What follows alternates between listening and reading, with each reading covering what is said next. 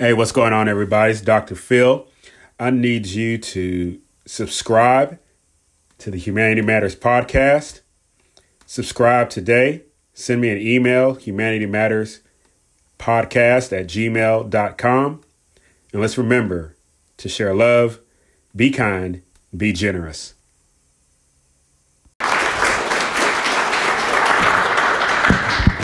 How's everybody doing? Good, good. A little under the weather, but we'll power through. Uh, it's good to see everybody today. Beautiful faces. Uh, Dan uh, Allen asked me to speak about uh, homelessness and poverty, and he put dot, dot, dot, but I'll try to keep it uh, uh, to homelessness and poverty. so I just want to thank Rotarians for this opportunity to be able to speak.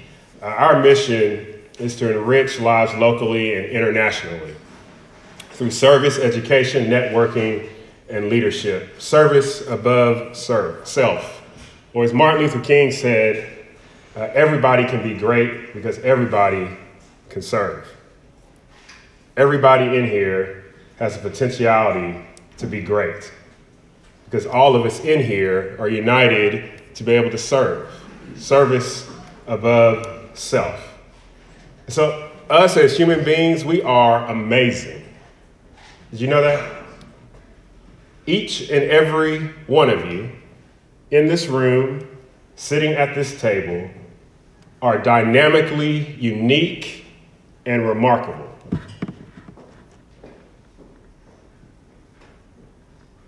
You may have never been told that before. You may have not been told that growing up. You may have never heard that. But the reality is, the truth is, each and every one of us in this room are unique, remarkable, and we're unrepeatable. We're that way because God made us in his image and likeness. We are that way, unique, unrepeatable, remarkable, because God made us in his image and likeness. God is only doing what he saw in himself. He is unique, he is unrepeatable, and he is infinitely remarkable. It's shared between himself, the Son, and Jesus Christ. It's going to be a little Christian here, so bear with me. But the reality is, each and every one of you here, regardless if you are a Christian or not, each and every one of us in here is unique, remarkable, and unrepeatable. Regardless of your ethnicity, regardless of where you were born, regardless of how your ancestors got here, regardless of how much you have right now in your bank account, regardless of your occupation, each and every one of you, this does not change. Each and every one of you in here is unique, unrepeatable, and remarkable. Look at the person next to you. Look in their eyes for a minute. What you see is someone you will never see again. There will never be another Amy Prince.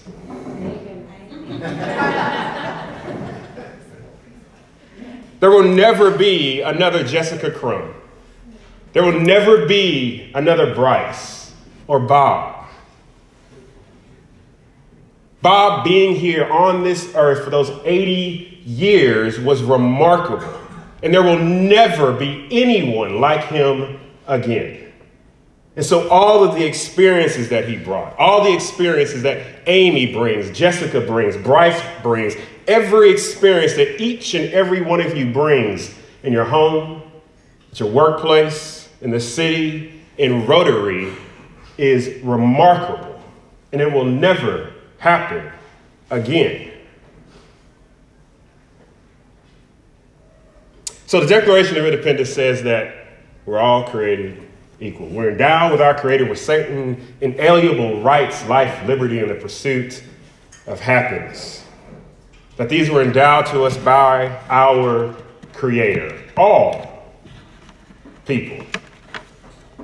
Now, there are some people who are not in this room.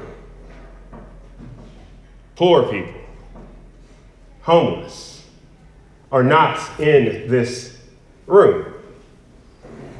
But those men, women, and children in our county, those 964 odd homeless men, women, and children, and the number of poor persons that are in our city and county, they are just like you unique, remarkable, unrepeatable. And so, at the foundational level, you are no different than the man or woman who is standing out there at the corner getting onto the 40 or coming off the 40. They are as unique as you are. They are as remarkable as you are. They are unrepeatable as you are. You are no different than the man or woman who holds their sign up on that corner and is asking for some change. Hear me, Rotarians. Service above self. You are no different than a man or woman who is staying at Bethlehem House or at the women's shelter. You are no different than the man that stays at the Hope Home. You are no different than the men and the women that are going to be in the Conway Ministry Center warming station in a few days. You are no different. These men, women, and children have the same desire as you do life, liberty, and the pursuit of happiness. And so the question becomes how do we, as Rotarians, aid men and women and children? How do we come alongside men, women, and children so that they can experience the opportunity of life, liberty, and the pursuit of happiness? Now, in the work that I do, I've been up and down with the city proper in our response to the poor and homeless in our city. It's going to get a little bumpy right here, but it's going to get better. There are times when we stand and we are shining for the poor and the homeless, especially during this time of the year. Everybody feels a little bit more charitable and, and generous and wants to give. But what about the other 11 months of this year? They are still there. They are still present. They are still in need. They still have wants and desires similar to everyone else in this room. What opportunities do we have as Rotarians to respond in this city? Because then there are other times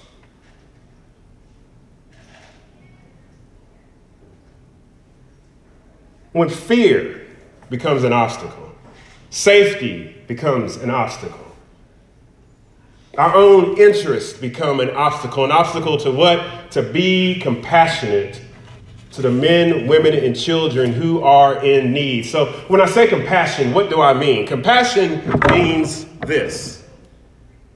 Compassion is made up of two words to suffer with. And so when I hear Mark announce that he has a need, what I am doing is this is I, I want to enter into his suffering. Jesus described it this way that there was a man who was going down the road and fell upon thieves, and he was robbed and left for dead, and then a Levite came by, and a priest came by, but then the Samaritan came by, and he got down off of his horse and he entered into the suffering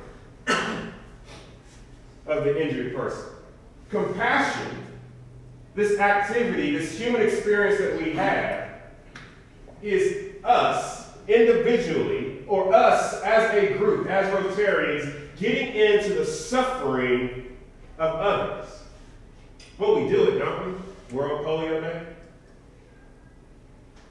Do we not send funds for vaccinations so that children in other nations can experience this vaccine that can rid them of polio? Are we not involved with it in terms of clean water?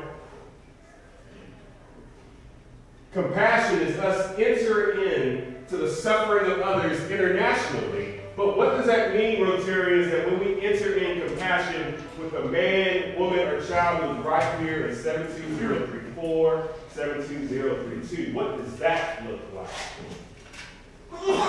And events are great. Projects are great. But what will that compassion look like on a daily basis? What will that compassion look like the other 11 months of the year and not just traditionally Thanksgiving to the end of this year? Compassion, Rotarians, is our opportunity to enter in to the suffering of other men, women, and children here in our city. And we can be leaders in that. And so there can be obstacles to compassion, private property, business interests, safety, security. These are things that I've heard over the years. Oh, there's homelessness. Well, we need a shelter. Well, my business interests. We need a shelter. We have homeless. Oh, but you know, those homeless persons, they commit crimes. They're just going to do drugs. When actually, if you study homelessness, the majority of homeless persons on the street are not there because of crime and drugs. It's more so because of divorce, abuse, health issues, overwhelming medical bills that put them out on the streets. I've met men and women who have graduated from UCA with degrees on the streets. These things that we talk about crime, drugs, alcohol are second and third order outcomes of something that put them on the street. And so let's keep again an opportunity of being compassionate. How? By understanding the experience of these men and women and children who are going through this on a daily basis. Because nobody wants to suffer alone. Am I correct? It's heightened in sickness. We see suffering. Heightened in nursing homes and hospice. We see suffering. But the men, women, and children out there, the beautiful thing is to be acknowledged. I see you. The second beautiful thing is not only did I see you, but I want to understand who you are, what's your name, and what is it that you are going through, and how can I help?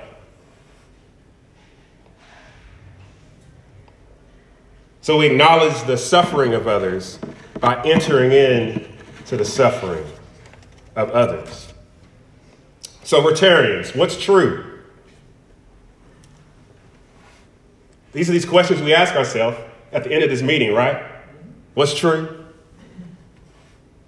What is true? What is true is this is that each and every one of us, regardless of our social, economic, political, ethnic divisions that us as a society we divide ourselves on, at the end of the day, each and every one of us are human beings made in the image and likeness of God, full of dignity and worth. Nothing can ever take that away. And so I say to each and every one of you, you're beautiful. Look to the person next to you and tell them they're beautiful. Tell them.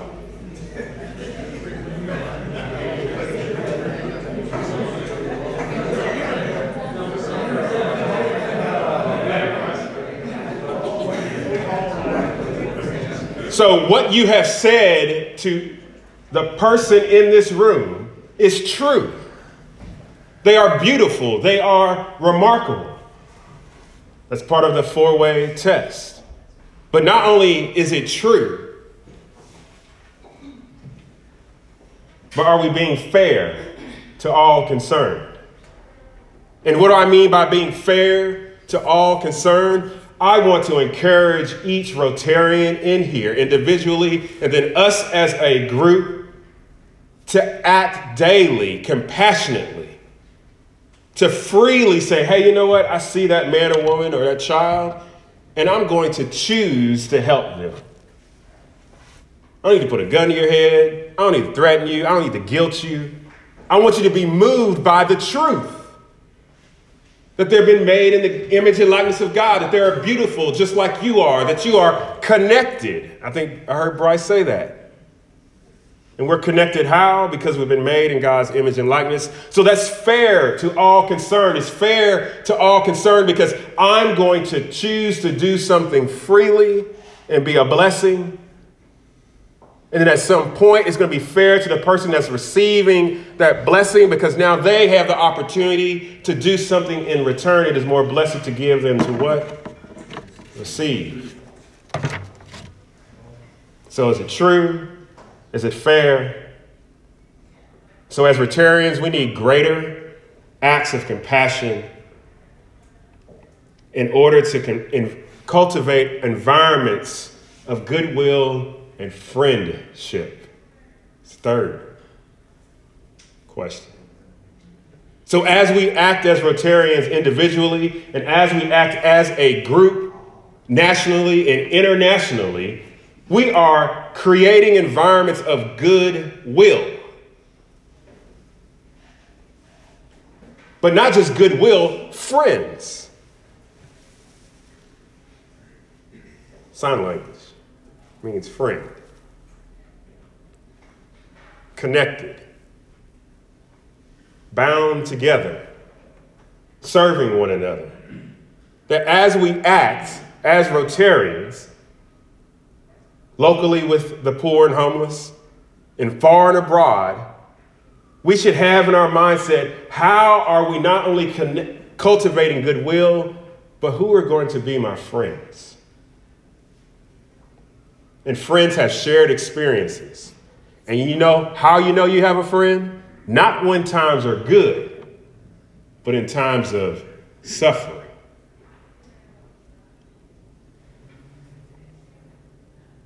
And so, finally, how will this be beneficial to all concerned?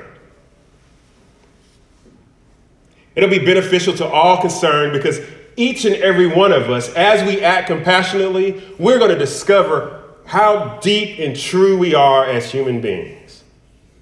Irenaeus, an old church father, he said this the glory of God is man fully alive. And when are you fully alive? When you're helping someone else. How are you fully alive? When you are demonstrating that four letter word, love.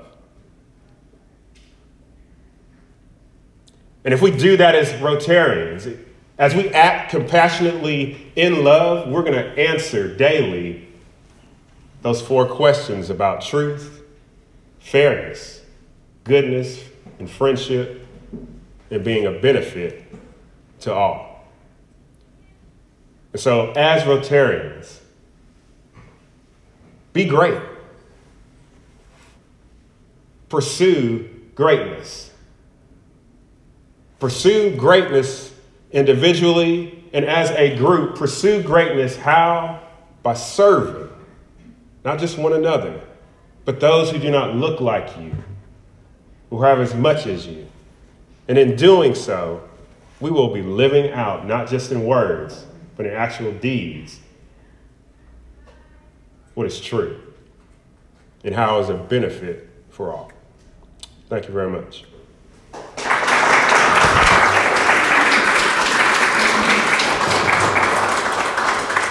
You got any questions?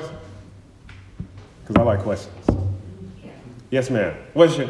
I always, everybody asks me a question. I like to say, say your name. Oh, Jacqueline. Yes, say your name. We all see these that stand on the street corners, and we help some and we don't help others or whatever. From your perspective, what is the best way to help the homeless in general? Yeah, so what I've learned in, in 12 years um, to be able to help a homeless in general is not possible. Why? Because each homeless person has a unique experience. All right? Uh, the majority of persons who are homeless, um, they do not want to be in that situation. All right? What they lack is knowledge. Uh, what they lack is knowledge in regards to resources that are available. If you really think about it, if we did self reflection, this is the answer to your question. I, if I didn't do the work that I did, I really would not have a knowledge of the resources available to me in regards to homelessness, food pantries, so on and so forth. I, why would I think about it? Is that on the front of my mind? Like, I would not be thinking about Renewal Ranch. I just wouldn't be. I'm not wrestling with drugs or any type of addiction. It's never going to be on the front of my mind. My wife does the grocery shopping. I'm not thinking about food pantries. So when a situation occurs, for instance, we get I get sick, we end up on the street. My question is going to be, where do I get food? Because that's never been on the forefront of my mind or my experience. So knowledge about resources is helpful. But beyond that is Jacqueline is essential is this is who are you? Your name, how did you end up here? It would not be fair, second question of our four way test, for me to walk up to you, see you in your situation, and say, I'm going to do A, B, C, D, E, F, and G for you.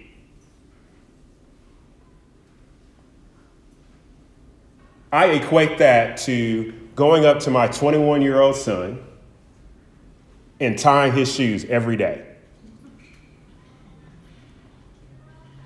I have disrespected his agency, his human agency, his ability to think for himself, to understand his situation, and to provide some insight as to what is needed. So as I meet with you I met you at the laundromat right here next to uh, Walgreens because it's cold, right? Or I've met you out on the street corner in front of Walgreens or CVS, okay? Or I've met you at the library because you've been fumbling on the internet for right now, but you know when it's closed, you're gonna be out under the awning, all right? I say, okay, so tell me your story. And then I ask, what is it that you need? Because you know what you need better than what I could ever know. I am respecting you as a human being because that's the same respect that I would want as a human being. And what I'm essentially saying is this we have to move from viewing the poor and the homeless as projects. They are not this.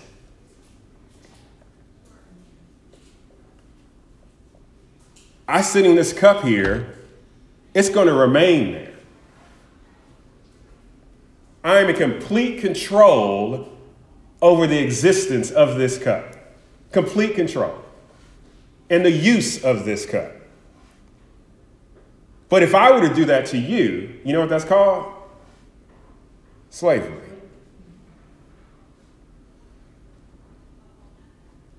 So, in our, and I, and I, I always say this to myself, right? I have to always remember that when I am speaking with someone an experience like that. This is another human being just like me. And just like I want to be heard, I want to give this individual the opportunity to be heard. Then from there, we come together and we figure it out together. And here's the other thing in our we want it now culture, it doesn't happen overnight. We don't make decision. Every one of our decisions, we don't make quickly. Am I correct?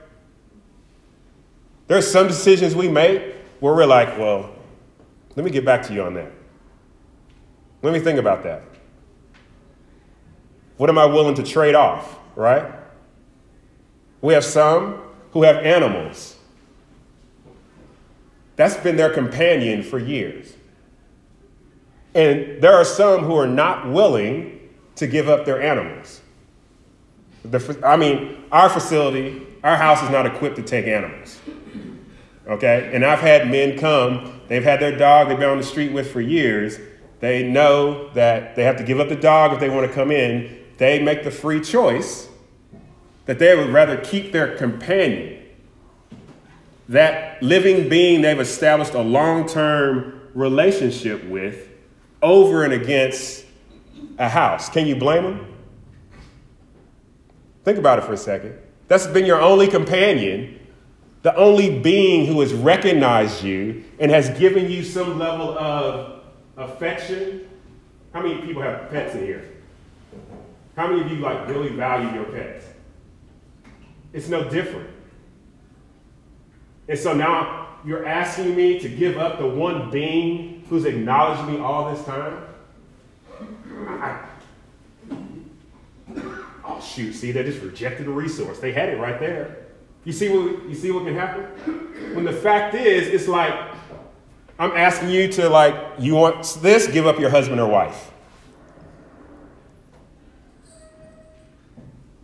So I answer that to say, each situation is different.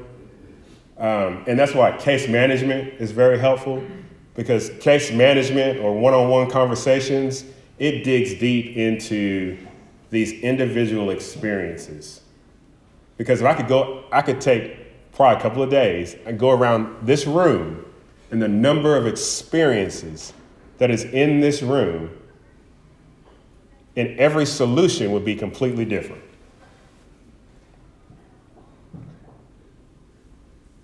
So that's the answer your question. And so it's hard work. It is. Because you're dealing with another human being and negotiating their situation. And it's tension with you want to do something. We don't like to see people suffer, right? But they have a vote in it, if you will. Yeah. Yes, ma'am.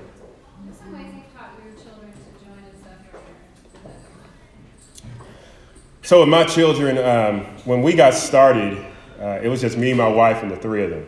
So they were nine, seven, and six at the time, uh, 12 years ago. And uh, they saw a lot of how people were living um, and hearing people's stories. Uh, especially with my son, I would take him with me when I would go visit people uh, especially when we started out in the Oakwood Trailer Park.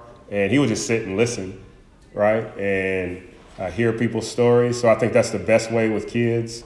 And then as they mature and, you know, everything that's associated with a child, right, you give them uh, more opportunities uh, corresponding to their capacity to do things, to, to interact with people who are in suffering. Um, you know, even in your home, uh, when one kid is suffering, y'all can have a discussion about it.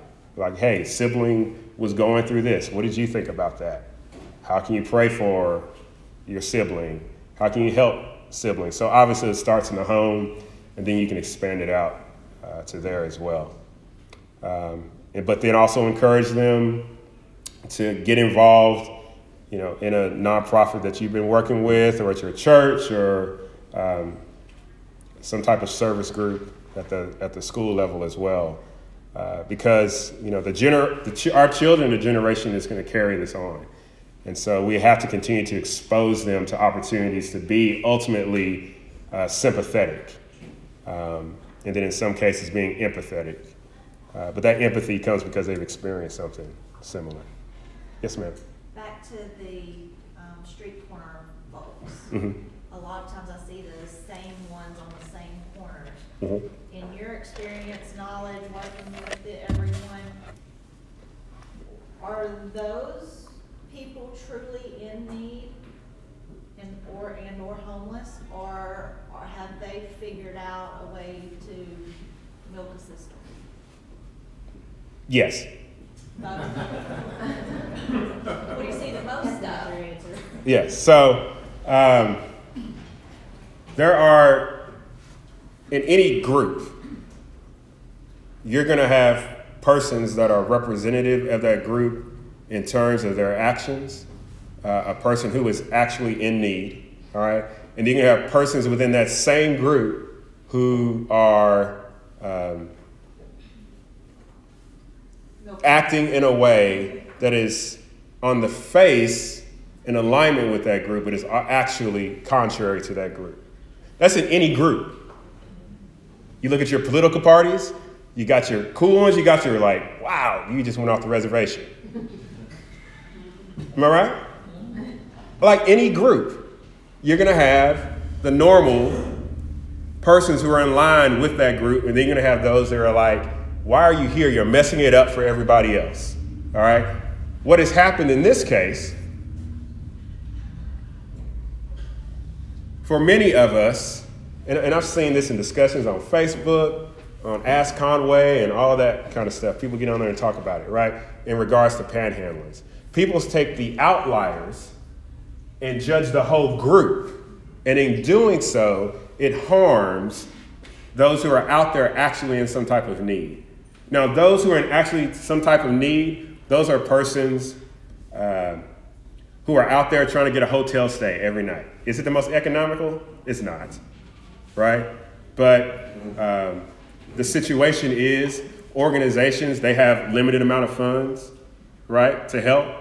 So if you don't get there in enough time, you got to wait a whole nother month to try to apply again. So those other, you know, 27 days, I got to be out there on the street corner getting a hotel night, $60, $61, you know, every night. Other places have, you know, paperwork requirements because they got accountability, right?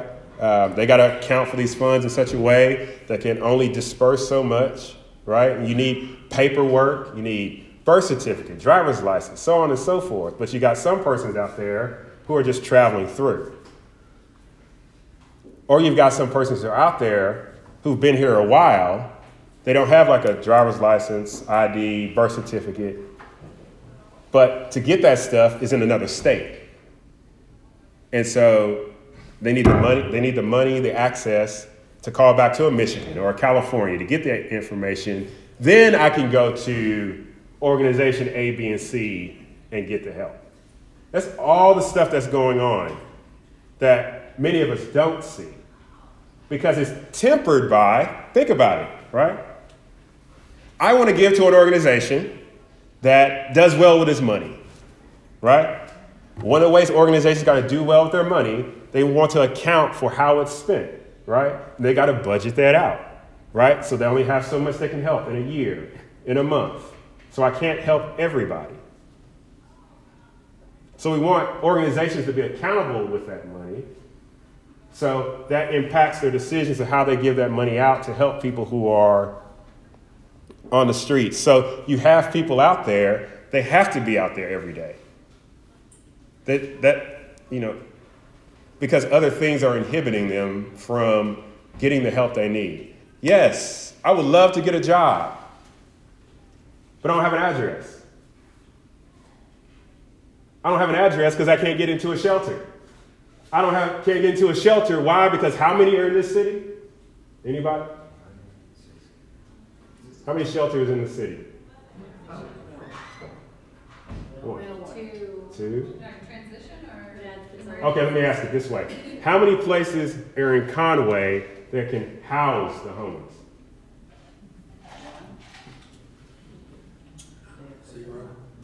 Okay, so Bethlehem House, No, Coho. mine, Organization Haven House. That's not, Haven's not homeless. Haven's not homeless.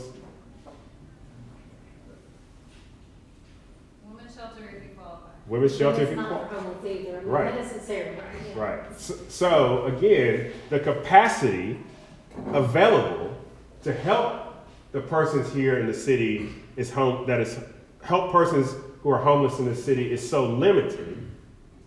Their only recourse is to stand out on the street to get some money, to get into a hotel for one night, or in some situations, speaking with the director at uh, the Faulkner County Library, many of them sleep out under the awning under the library, or they try to figure it out. So capacity is the other issue that drives persons to stand out on that street corner. I gotta try to get this sixty dollars a day. If not, I guess I gotta wait till December 15th when the warming station opens.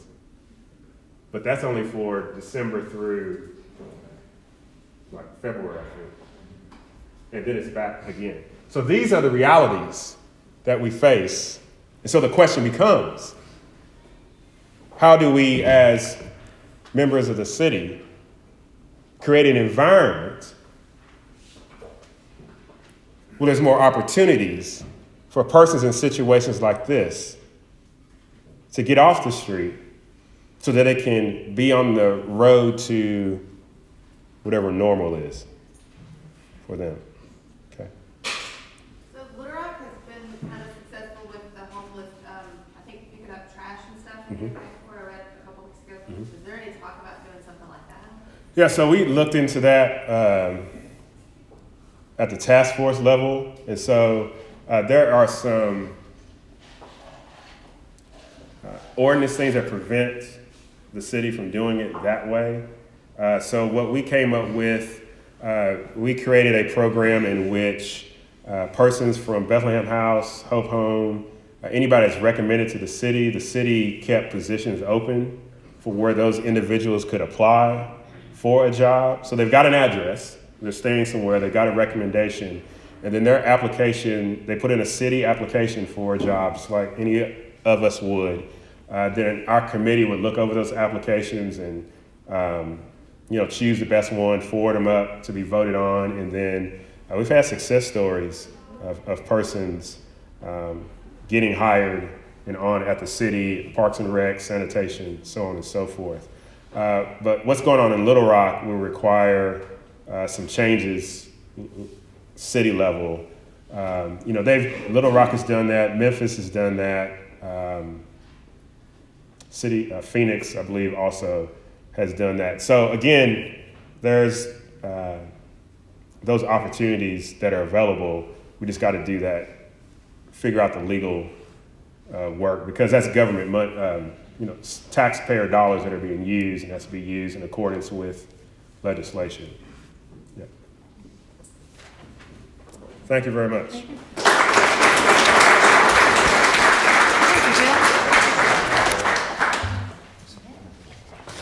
Thank you very much for sharing that with us today. Um, Jacqueline, to kind of go back on what, what Phil was talking about with resources, that is one of the main things that people don't know. Um, so just so that you all know that uh, there are CAPCA, Co- or COCO, Ministry Center, Bethlehem House, United Way, all have lists with food box sources that are in with all the churches that are on the days, the weeks and stuff.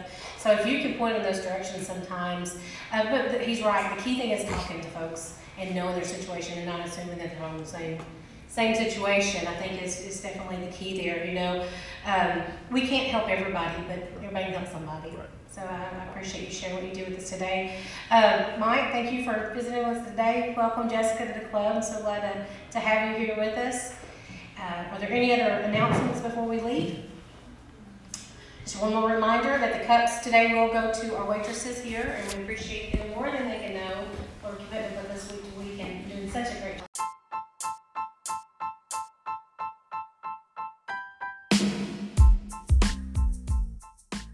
This has been Humanity Matters Podcast, discussing and reflecting on theology, philosophy, leadership, and nonprofits.